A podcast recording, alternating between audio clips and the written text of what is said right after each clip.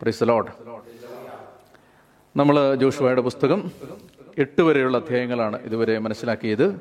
ഇനി ഒൻപതാമത്തെ അധ്യായം മുതൽ നമ്മൾ അല്പം വേഗത്തിൽ മുന്നോട്ട് പോകാൻ ആഗ്രഹിക്കുകയാണ്. നമുക്ക് ജോഷുവയുടെ ഗ്രന്ഥത്തിൽ അടിസ്ഥാനപരമായ അനേകം ദൈവിക സത്യങ്ങൾ നമുക്ക് വെളിപ്പെടുത്തി തരുന്നുണ്ട്. അതോടൊപ്പം തന്നെ യുദ്ധങ്ങളും കൊലപാതകങ്ങളും യുദ്ധതന്ത്രങ്ങളും അങ്ങനെയുള്ള അനേകം വിവരണങ്ങൾ ഇതിനകത്തുണ്ട്. അപ്പോൾ ആ കാര്യങ്ങളെല്ലാം നമ്മൾ എല്ലാ വാക്യങ്ങളും വായിച്ച് വ്യാഖ്യാനിക്കേണ്ട ആവശ്യമില്ല. അത് പൊതുവായി അത് എന്തുദ്ദേശിക്കുന്നു എന്ന് മനസ്സിലാക്കിയാൽ മതിയാവും.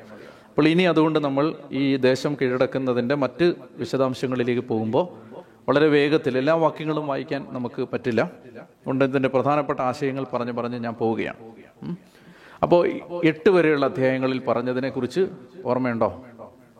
ഓർമ്മയുണ്ടോ? ഓർമ്മയുണ്ട്. എന്താണ് പറഞ്ഞത്? അതായത് ഒന്നാമത്തെ അധ്യായത്തിൽ ജോഷുവായെ ദൗത്യം ഏൽപ്പിച്ചു.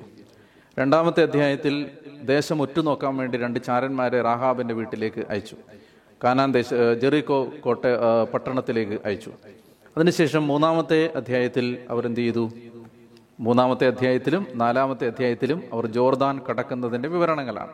അഞ്ചാമത്തെ അധ്യായത്തിൽ അവർ ഗിൽഗാലിലെത്തി അവിടെ വെച്ച് പ്രായപൂർത്തിയായ എല്ലാവരെയും പരിച്ഛേദനം ചെയ്തു. ആറാമത്തെ അധ്യായത്തിലാണ് ജെറീക്കോ കോട്ട കീഴടക്കുന്നത്. ഏഴാമത്തെ അധ്യായത്തിൽ അവർക്കൊരു പരാജയം സംഭവിക്കുകയാണ്. ആയി പട്ടണത്തിൽ അമിതമായ ആത്മവിശ്വാസവും അനുസരണക്കേടും മൂലം അവർ പരാജയപ്പെട്ടു. എട്ടാമത്തെ അധ്യായത്തിലേക്ക് വരുമ്പോൾ ആയി പട്ടണത്തെ ദൈവത്തിന് വിധേയമായി അവർ കീഴടക്കുന്നതാണ് എട്ടാമത്തെ അധ്യായത്തിൽ നമ്മൾ കണ്ടത്. ഞാൻ പറഞ്ഞിരുന്നു അവരുടെ യുദ്ധതന്ത്രത്തിന്റെ പ്രത്യേകത എന്തായിരുന്നു? അവർ കാനാൻ ദേശത്തേക്ക് പ്രവേശിച്ചത് ഏതെങ്കിലും ഒരു വശത്തു കൂടിയല്ല മധ്യഭാഗത്തു കൂടിയാണ് അപ്പോൾ സെൻട്രൽ ഏരിയ കീഴടക്കിയതിന് ശേഷമാണ് അവർ പിന്നീട് തെക്കോട്ടും വടക്കോട്ടും പോകുന്നത്. അപ്പോൾ ആ മധ്യഭാഗത്തുണ്ടായിരുന്ന രണ്ട് മഹാനഗരങ്ങളാണ് പ്രധാനപ്പെട്ട നഗരങ്ങളാണ്. ഒന്ന് ജെറീക്കോ പട്ടണവും രണ്ടാമത്തേത് ആയി പട്ടണവും. അപ്പോൾ അതിനെ രണ്ടിനെ ഇപ്പോൾ കീഴടക്കിയിരിക്കുകയാണ്. അപ്പോൾ ദേശത്തിന്റെ മധ്യഭാഗം അവർക്ക് സ്വന്തമായിരിക്കുകയാണ്. അപ്പോൾ അവർ ദേശത്തിന്റെ രണ്ട് വശങ്ങളിലായി. വടക്കും തെക്കും താമസിക്കുന്ന രണ്ട് ദേശ ദേശത്തിന്റെ രണ്ട് അതിർത്തികളിൽ താമസിക്കുന്ന വശങ്ങളിൽ താമസിക്കുന്നവരെ ഒറ്റപ്പെടുത്തി. ഇനി അവർ ഇരുവശങ്ങളിലേക്ക് നീങ്ങാൻ പോവുകയാണ്. ആദ്യം അവർ പിന്നീട് നീങ്ങാൻ പോകുന്നത് ഇനി തെക്കോട്ടാണ് സൗത്തിലേക്കാണ് നീങ്ങാൻ പോകുന്നത്. അപ്പോൾ അവിടെ നമ്മൾ കാണാൻ പോകുന്നത് ഈ രാജാക്കന്മാരെ ദക്ഷിണ ഭാഗത്തുള്ള തെക്ക് വശത്തുള്ള രാജാക്കന്മാരെ കീഴടക്കാനായിട്ട് പോകുമ്പോൾ ഇവരുടെ ജീവിതത്തിൽ സംഭവിക്കുന്ന ചില പരാജയങ്ങൾ കൂടി ഈ അധ്യായം വിവരിക്കുന്നുണ്ട്. ഒരു പ്രധാനപ്പെട്ട പരാജയം എന്ന് പറയുന്നത് ഈ തെക്ക് ഭാഗത്ത് ജീവിച്ചിരുന്ന ഒരു കൂട്ടം ആളുകളാണ് ഗിബയോൻകാർ ഗിബയോൻ നിവാസികൾ. അവർ കാനാൻ ദേശത്ത് താമസിച്ചിരുന്ന ഒരു ട്രൈബൽ ഗ്രൂപ്പായിരുന്നു. പാവപ്പെട്ട മനുഷ്യരാണ്. എന്നാൽ അവർ വലിയ ഒരു ദേശം കീഴടക്കിയിരുന്ന ആ ദേശത്ത് വസിച്ചിരുന്ന ആളുകളാണ്. ഇവർ ഓരോ രാജാക്കന്മാരെയായി കീഴടക്കി മുന്നോട്ട് മുന്നോട്ട് വരുന്ന ജോഷുവായുടെ നേതൃത്വത്തിലുള്ള ഇസ്രായേൽ സൈന്യത്തെയും അവരെ സഹായിക്കുന്ന അത്യുന്നതനായ ദൈവത്തെയും കുറിച്ച് കേട്ടപ്പോൾ അവർക്ക് മനസ്സിലായി തങ്ങളും നശിപ്പിക്കപ്പെടും. അപ്പോൾ അതുകൊണ്ട് നശിപ്പിക്കപ്പെടാതിരിക്കാൻ വേണ്ടി അവർ ഒരു തന്ത്രം ആലോചിച്ച് അത് എക്സിക്യൂട്ട് ചെയ്യുന്നതാണ് ഒമ്പതാമത്തെ അധ്യായത്തിൽ നമ്മൾ കാണുന്നത്.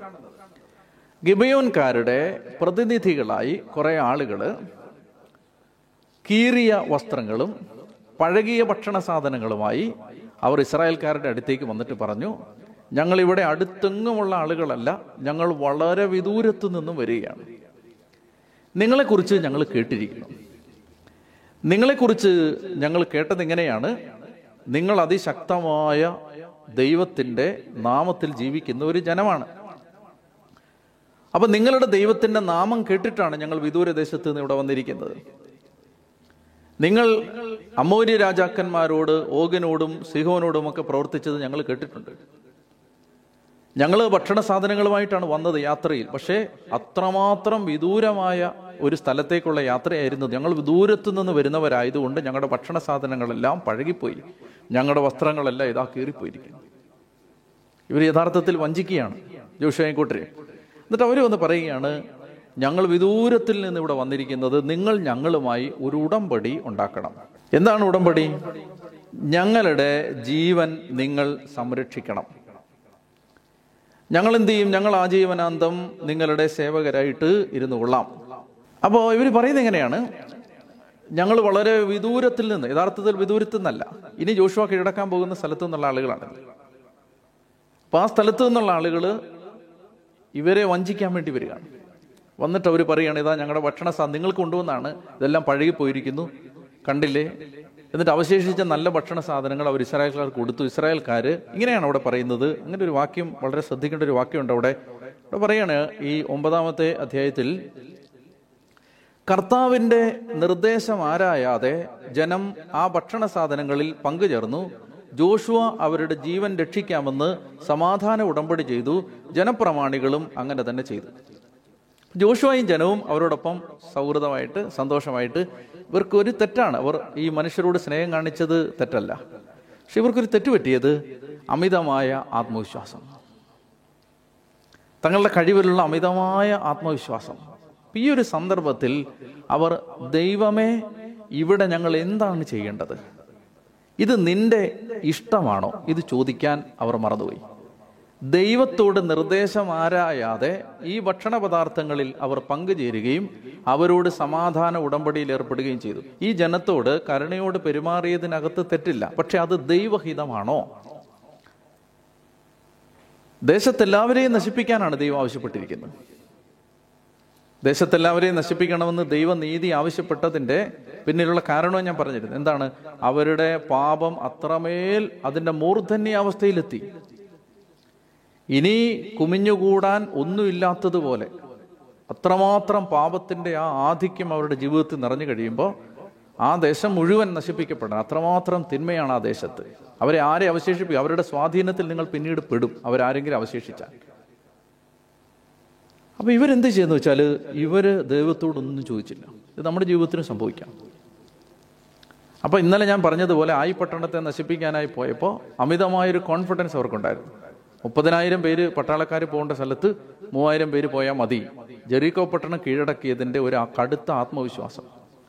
മുൻകാല അനുഭവങ്ങൾ നമ്മുടെ പരിചയത്വം നമ്മുടെ എക്സ്പീരിയൻസ് നമുക്ക് തരുന്ന ഒരു കോൺഫിഡൻസ് നമ്മളെ അപകടത്തിലാക്കാൻ സാധ്യതയുണ്ട്. അപ്പോൾ ഓരോ സന്ദർഭത്തിലും ദൈവത്തോട് ആലോചന ചോദിക്കുക എന്ന വളരെ പ്രധാനപ്പെട്ട ഒരു ഉത്തരവാദിത്വം ദൈവമക്കൾക്കുണ്ട്. എല്ലാ ദിവസവും അതാണ്. എല്ലാ പ്രഭാതത്തിലും.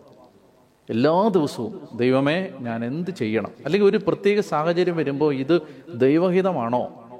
പുലശ്രീ പറയുന്ന നല്ലൊരു വാക്യം ഓർമ്മയില്ലേ? എല്ലാം നിയമാനുസൃതമാണ് പക്ഷെ എല്ലാം പ്രയോജനകരമല്ല. എല്ലാം നിയമാനുസൃതമാണ് പക്ഷെ എല്ലാം പടുത്തുയർത്തുന്നില്ല. ഒരാൾക്ക് നല്ലത് മറ്റൊരാൾക്ക് നല്ലതാവണമെന്നില്ല. പത്ത് പേർക്ക് നന്മയായത് അടുത്ത പത്ത് പേർക്ക് നന്മയാവണമെന്നില്ല. അപ്പം അങ്ങനെ വരുമ്പോൾ അവന് നന്മയായത് ഒരുപക്ഷെ എനിക്ക് തിന്മയാവാം. ഈ നന്മ തിന്മകളെ കുറിച്ചുള്ള അറിവ് ആരാണ് നമുക്ക് തരുന്നത്? ഏതെന്ന് തോട്ടത്തിൽ വെച്ച് ദൈവം പറഞ്ഞു ഓർക്കണം നന്മ തിന്മകളെ കുറിച്ചുള്ള അറിവിന്റെ വൃക്ഷത്തിൽ നിന്ന് നിങ്ങൾ പഴം പറിച്ച് തിന്നരുത്. നിങ്ങൾ തീരുമാനിക്കരുത്. എന്താണ് നിങ്ങൾക്ക് നന്മ? എന്താണ് നിങ്ങൾക്ക് തിന്മ? ഇത് ഞങ്ങൾക്ക് നല്ലതായിരിക്കും. ഈ ബന്ധം ഞങ്ങൾക്ക് നല്ലതായിരിക്കും. ഈ ഒരു കൂട്ടുകെട്ട് ഞങ്ങൾക്ക് നല്ലതായിരിക്കും. അല്ലെ ഈ പ്രവൃത്തി ഞങ്ങൾക്ക് നല്ലതായിരിക്കും എന്ന് നമ്മൾ വിചാരിക്കും. പക്ഷെ നമുക്ക് നന്മയാവണമെന്നില്ല. ഈ നന്മ തിന്മ ആര് തീരുമാനിക്കും? ദൈവം തീരുമാനിക്കും. ആ ദൈവത്തിന്റെ തീരുമാനം നമ്മൾ എങ്ങനെ അറിയും? ദൈവത്തോട് ചോദിക്കുമ്പോൾ ദൈവത്തിന് ആശ്രയിക്കുമ്പോൾ നമുക്കത് മനസ്സിലാവും. വ്യക്തമാവുന്നുണ്ടോ ഇത്? അപ്പൊ അതുകൊണ്ട് ഈ ദൈവത്തോട് നിർദ്ദേശം ആരായാതെ ജനം ആ ഭക്ഷണ പദാർത്ഥങ്ങളിൽ പങ്കുചേർന്നു ഉടമ്പടി ചെയ്ത് മൂന്ന് ദിവസം കഴിഞ്ഞപ്പോൾ അവർ തങ്ങളുടെ അയൽവാസികളും കണ്ടോ ഗിബയോൻകാർ തങ്ങളുടെ അയൽവാസികളും തങ്ങളുടെ മധ്യേ തന്നെ വസിക്കുന്നവരുമാണെന്ന് ഇസ്രായേൽക്കാർക്ക് മനസ്സിലായി. പക്ഷെ ഉടമ്പടി ചെയ്തിരിക്കുക ഇനി ഒന്നും ചെയ്യാൻ പറ്റില്ല. അപ്പൊ ഈ സത്യം തിരിച്ചറിഞ്ഞു കഴിഞ്ഞപ്പോൾ സമൂഹം മുഴുവൻ ജനപ്രമാണികൾക്കെതിരെ പെറുപിറുത്തു. ദൈവത്തിന്റെ നാമത്തിൽ ശബ്ദം ചേരുന്നത് കൊണ്ട് ഇനി അവരെ ഉപദ്രവിക്കാൻ പാടില്ലെന്ന് പ്രമാണിമാർ പറഞ്ഞു. ഉടമ്പടിയിൽ ഏർപ്പെട്ടു പോയി. അതുകൊണ്ട് ജോഷുവയുടെ നേതൃത്വത്തിൽ ഇപ്രകാരം ജനത്തോട് അവർ പറയുകയാണ് നമുക്ക് ഇങ്ങനെ ചെയ്യാം. അവർ ജീവിച്ചുകൊള്ളട്ടെ പക്ഷേ അവർ ജീവിക്കുന്ന എങ്ങനെയാണ്? അവർ ഇസ്രായേൽ ജനത്തിനു വേണ്ടി വിറക് വെട്ടിയും വെള്ളം കോരിയും ജീവിച്ചു കൊള്ളട്ടെ. നമ്മൾ അവരെ കൊല്ലുന്നില്ല. പക്ഷെ അവരെന്ത് ചെയ്യണം? അവർ ആജീവനാന്തം ഇസ്രായേൽ സമൂഹത്തിന് വേണ്ടി വിറക് വെട്ടിയും വെള്ളം കോരിയും ജീവിച്ചു കൊള്ളട്ടെ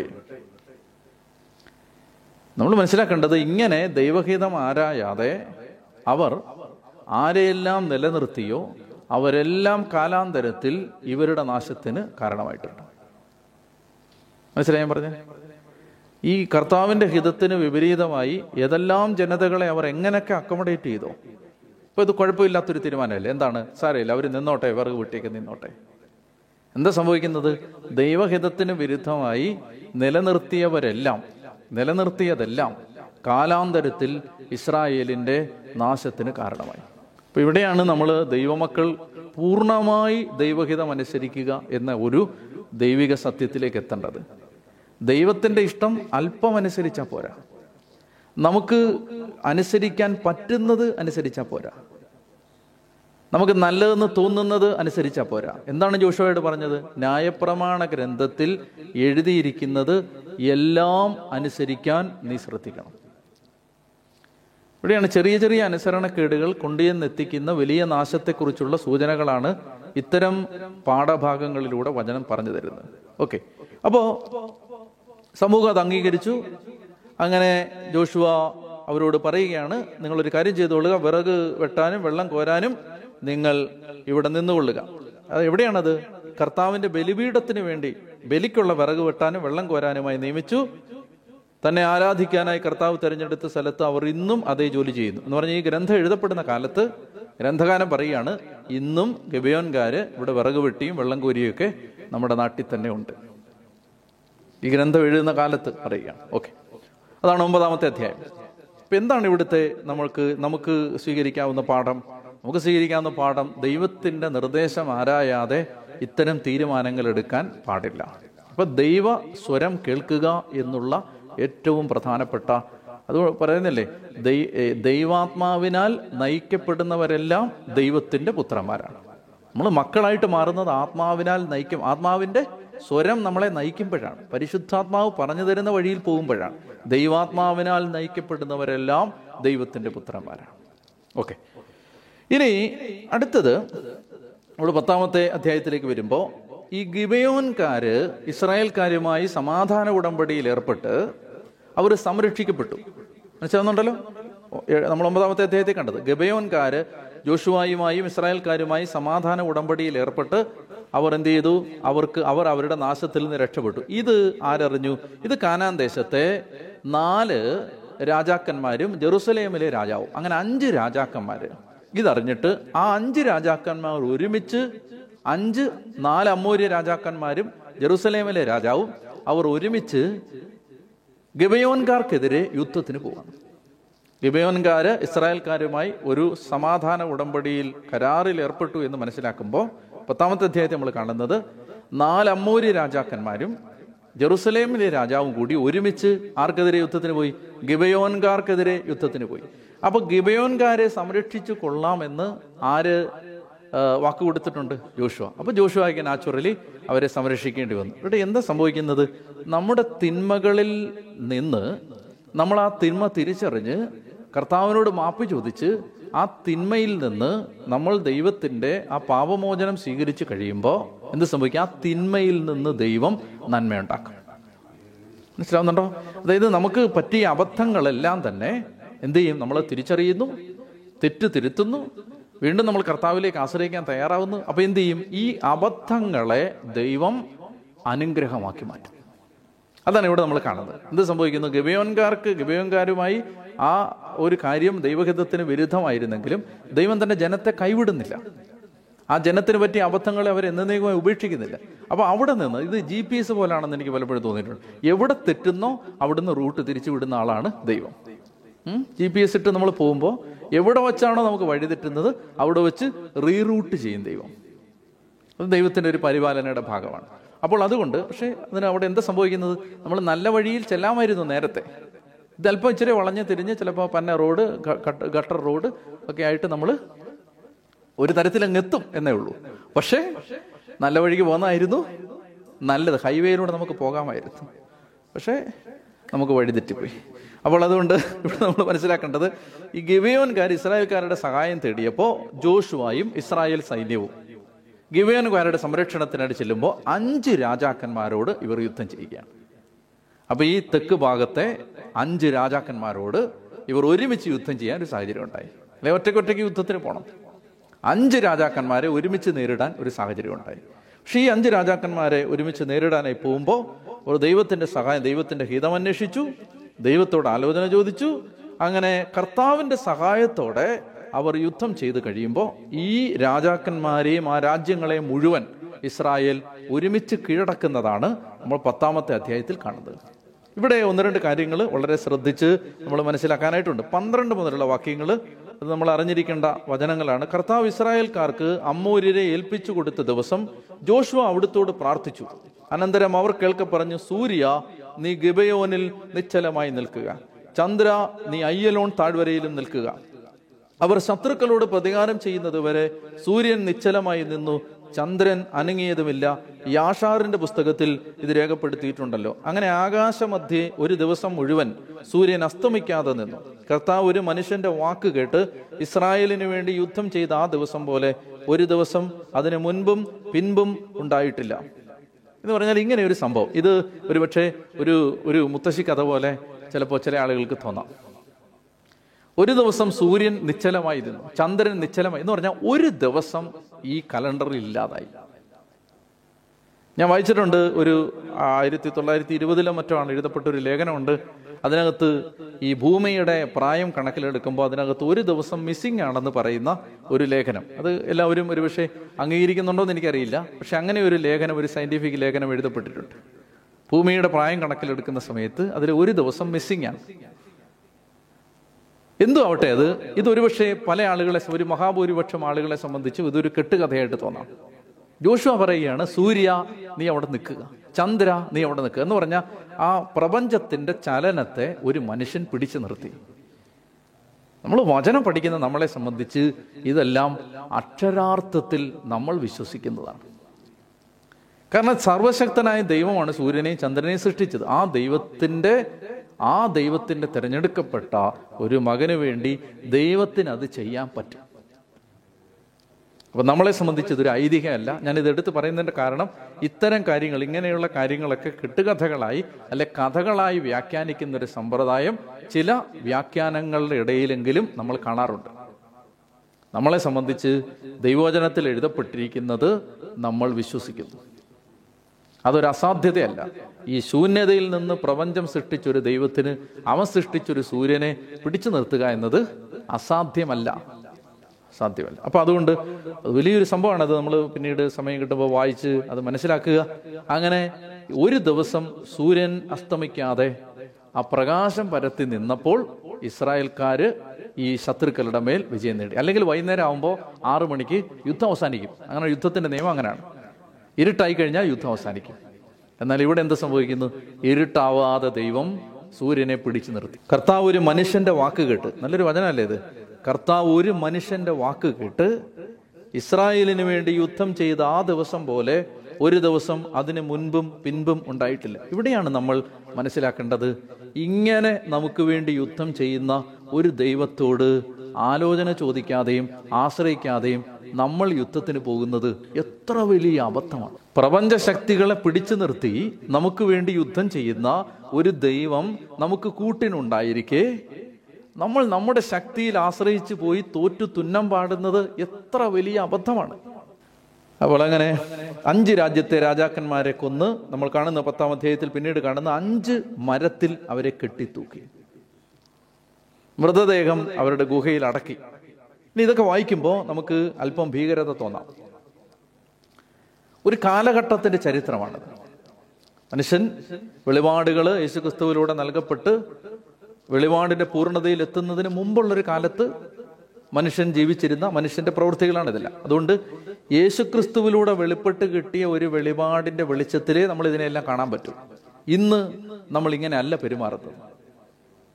അന്ന് എന്ത് ചെയ്തു? അന്ന് അവർ അവരുടെ ശത്രുക്കളെ അന്ന് അവരുടെ ശത്രുക്കളെ കൊന്ന് ആ രാജാക്കന്മാരുടെ മൃതദേഹങ്ങൾ അഞ്ച് മരത്തിൽ കെട്ടിയിട്ടു. ഒരു പുതിയ നിയമവിശ്വാസി അങ്ങനെയല്ല ചെയ്യുന്നത്. പുതിയ നിയമത്തിൽ എന്താ സംഭവിക്കുന്നത്? ശത്രുക്കൾക്ക് വേണ്ടി ദൈവം തന്നെ മനുഷ്യനായി ഒരു മരത്തിൽ വന്ന് തൂങ്ങപ്പെട്ടു. ശത്രുക്കളെ കെട്ടിത്തൂങ്ങുന്നതാണ് കെട്ടിത്തൂക്കുന്നത് പഴയ നിയമം. ശത്രുക്കൾക്ക് വേണ്ടി സ്വയം തൂങ്ങുന്നത് പുതിയ നിയമം. മനസ്സിലാവുന്നുണ്ടോ? ശത്രുക്കളെ മരത്തിൽ കെട്ടിത്തൂക്കുന്നത് പഴയ നിയമം ശത്രുക്കൾക്ക് വേണ്ടി നമ്മൾ തൂങ്ങുന്നത് പുതിയ നിയമം. തൂങ്ങുന്ന പറഞ്ഞാൽ തൂങ്ങി മരിക്കുന്നതെന്നല്ല മറിച്ച് നമ്മൾ ബലിയാവുന്നത്. പുതിയ നിയമത്തിലെ ജോഷുവ അതാരാണ് പുതിയ നിയമത്തിലെ ജോഷുവ? യേശു.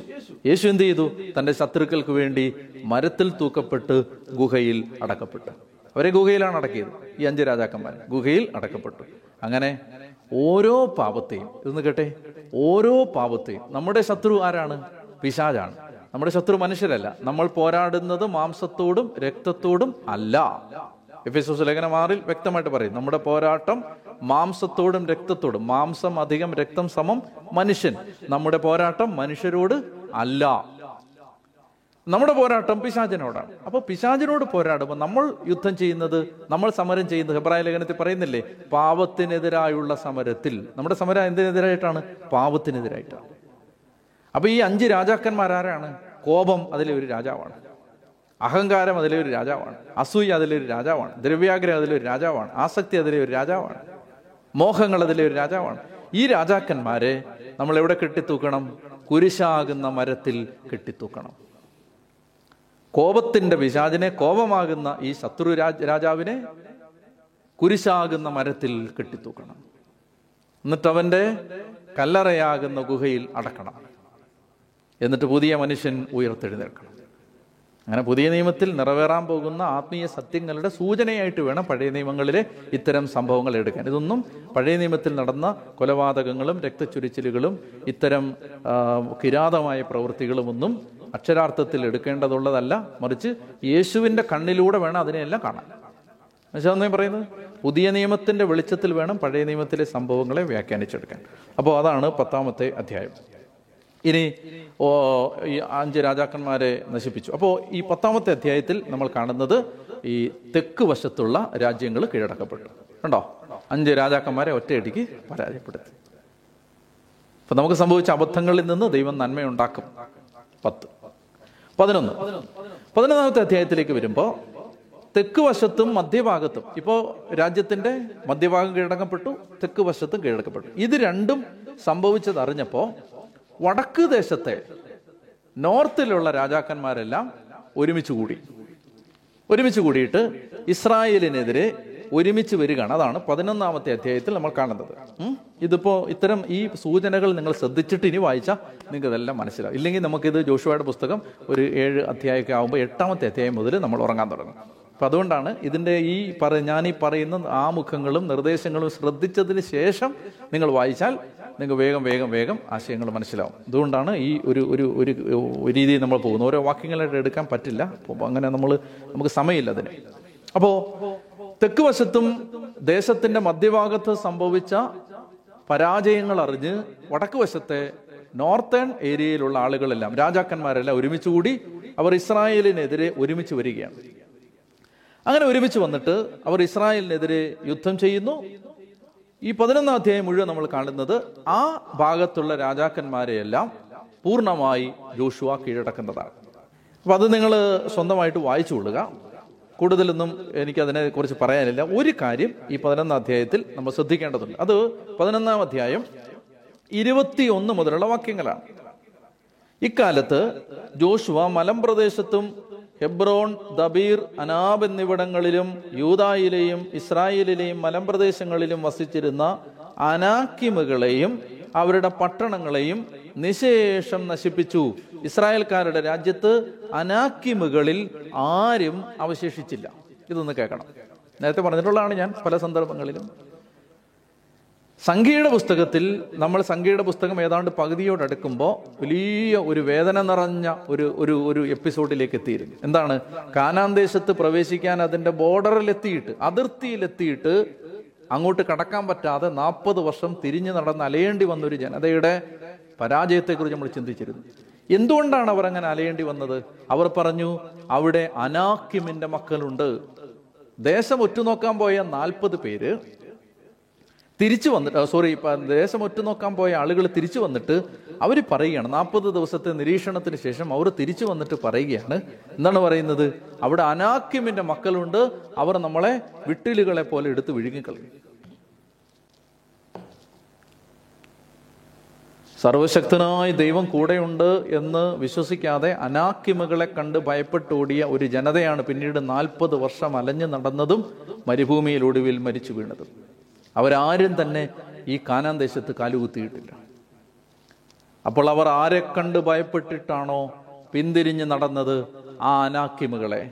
ഈ പതിനൊന്നാം അധ്യായം നമ്മൾ വായിക്കുകയാണ് ജോഷുവായുടെ നേതൃത്വത്തിൽ. ജോഷു ആരാണ്? അന്ന് വിശ്വസിച്ച രണ്ട് പേരിൽ ഒരാളാണ് ജോഷുവ. വിശ്വസിച്ചവന്റെ കാൽച്ചുവട്ടിൽ ആ മഹാഭീകരന്മാർ ആ മഹാശത്രുക്കൾ രാക്ഷസരൂപികൾ അവർ പരാജയപ്പെട്ട് തകർന്ന് താഴെ വീണു. മനസ്സിലാവുന്നുണ്ടോ? അപ്പം നമ്മൾ ദൈവത്തെ വിശ്വസിക്കണം. വീണ്ടും വീണ്ടും വീണ്ടും വീണ്ടും പുതിയ നിയമത്തിലെ ആ ആശയം വിശ്വാസം അതാണ് ഇവിടെ ആവർത്തിക്കപ്പെടുന്നത്. നമ്മൾ ഈ ആ പുതിയ ജോഷുവായിൽ വിശ്വസിക്കണം. നമ്മൾ ദൈവത്തിൽ വിശ്വസിക്കണം യേശുവിൽ വിശ്വസിക്കണം. ഇല്ലെങ്കിൽ നമ്മൾ എന്ത് ചെയ്യും? മരുഭൂമിയിൽ നമ്മൾ അലഞ്ഞു നടക്കേണ്ടി വരും. അങ്ങനെ അനാക്കിമകളിൽ ആരും അവശേഷിച്ചില്ല. അതാണ് പതിനൊന്നാം അധ്യായത്തിലെ നമുക്ക് കിട്ടുന്ന മറ്റൊരു പ്രധാനപ്പെട്ട സൂചന. ഇനി പന്ത്രണ്ടാം അധ്യായത്തിൽ വളരെ വേഗമാണ് എളുപ്പമാണ്. ജോഷുവ കീഴടക്കിയ രാജാക്കന്മാരുടെ പട്ടികയാണ് പന്ത്രണ്ടാം അധ്യായം. സന്തോഷമായില്ലേ ഒന്നുമില്ല പ്രത്യേകിച്ച്. ജോഷുവ കീഴടക്കിയ രാജാക്കന്മാരുടെ ലിസ്റ്റാണത്. അപ്പോ പന്ത്രണ്ട് വരെയുള്ള അധ്യായങ്ങൾ നമ്മൾ വേഗം ഒന്നുകൂടെ പറയാൻ പോവാണ്. എന്താണ് പന്ത്രണ്ട് വരെയുള്ള അധ്യായങ്ങൾ? ഒന്നാമത്തെ അധ്യായത്തിൽ ജോഷുവായ ദൗത്യം ഏൽപ്പിച്ചു. രണ്ടാമത്തെ അധ്യായത്തിൽ ജെറീക്കോ പട്ടണം ഒറ്റുനോക്കാൻ രണ്ട് ചാരന്മാരെ അയച്ചു റഹാവിന്റെ വീട്ടിൽ പ്രവേശിച്ചു. മൂന്നാമത്തെയും നാലാമത്തെയും അധ്യായത്തിൽ നമ്മൾ വായിക്കുന്നത് അവർ ജോർദാൻ നദി കടക്കുന്നു പന്ത്രണ്ട് സ്മാരക ശിലകൾ സ്ഥാപിക്കുന്നു.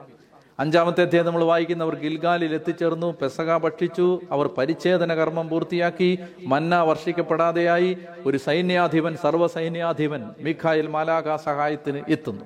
അഞ്ചാമത്തേത് ആറാമത്തെ അധ്യായത്തിൽ ജെറീക്കോ കോട്ട നിലം പതിക്കുന്നു ഏഴാമത്തെ അധ്യായത്തിൽ ആയി പട്ടണത്തിന് മുമ്പിൽ അവർ തോറ്റോടുന്നു. എട്ടാമത്തെ അധ്യായത്തിൽ അവർ ആയി പട്ടണത്തെ ദൈവസഹായത്തോടെ കീഴടക്കും. ഒമ്പതാമത്തെ അധ്യായത്തിൽ ഗബയോൻകാര് ഇസ്രായേൽക്കാരെ വഞ്ചിക്കുന്നു.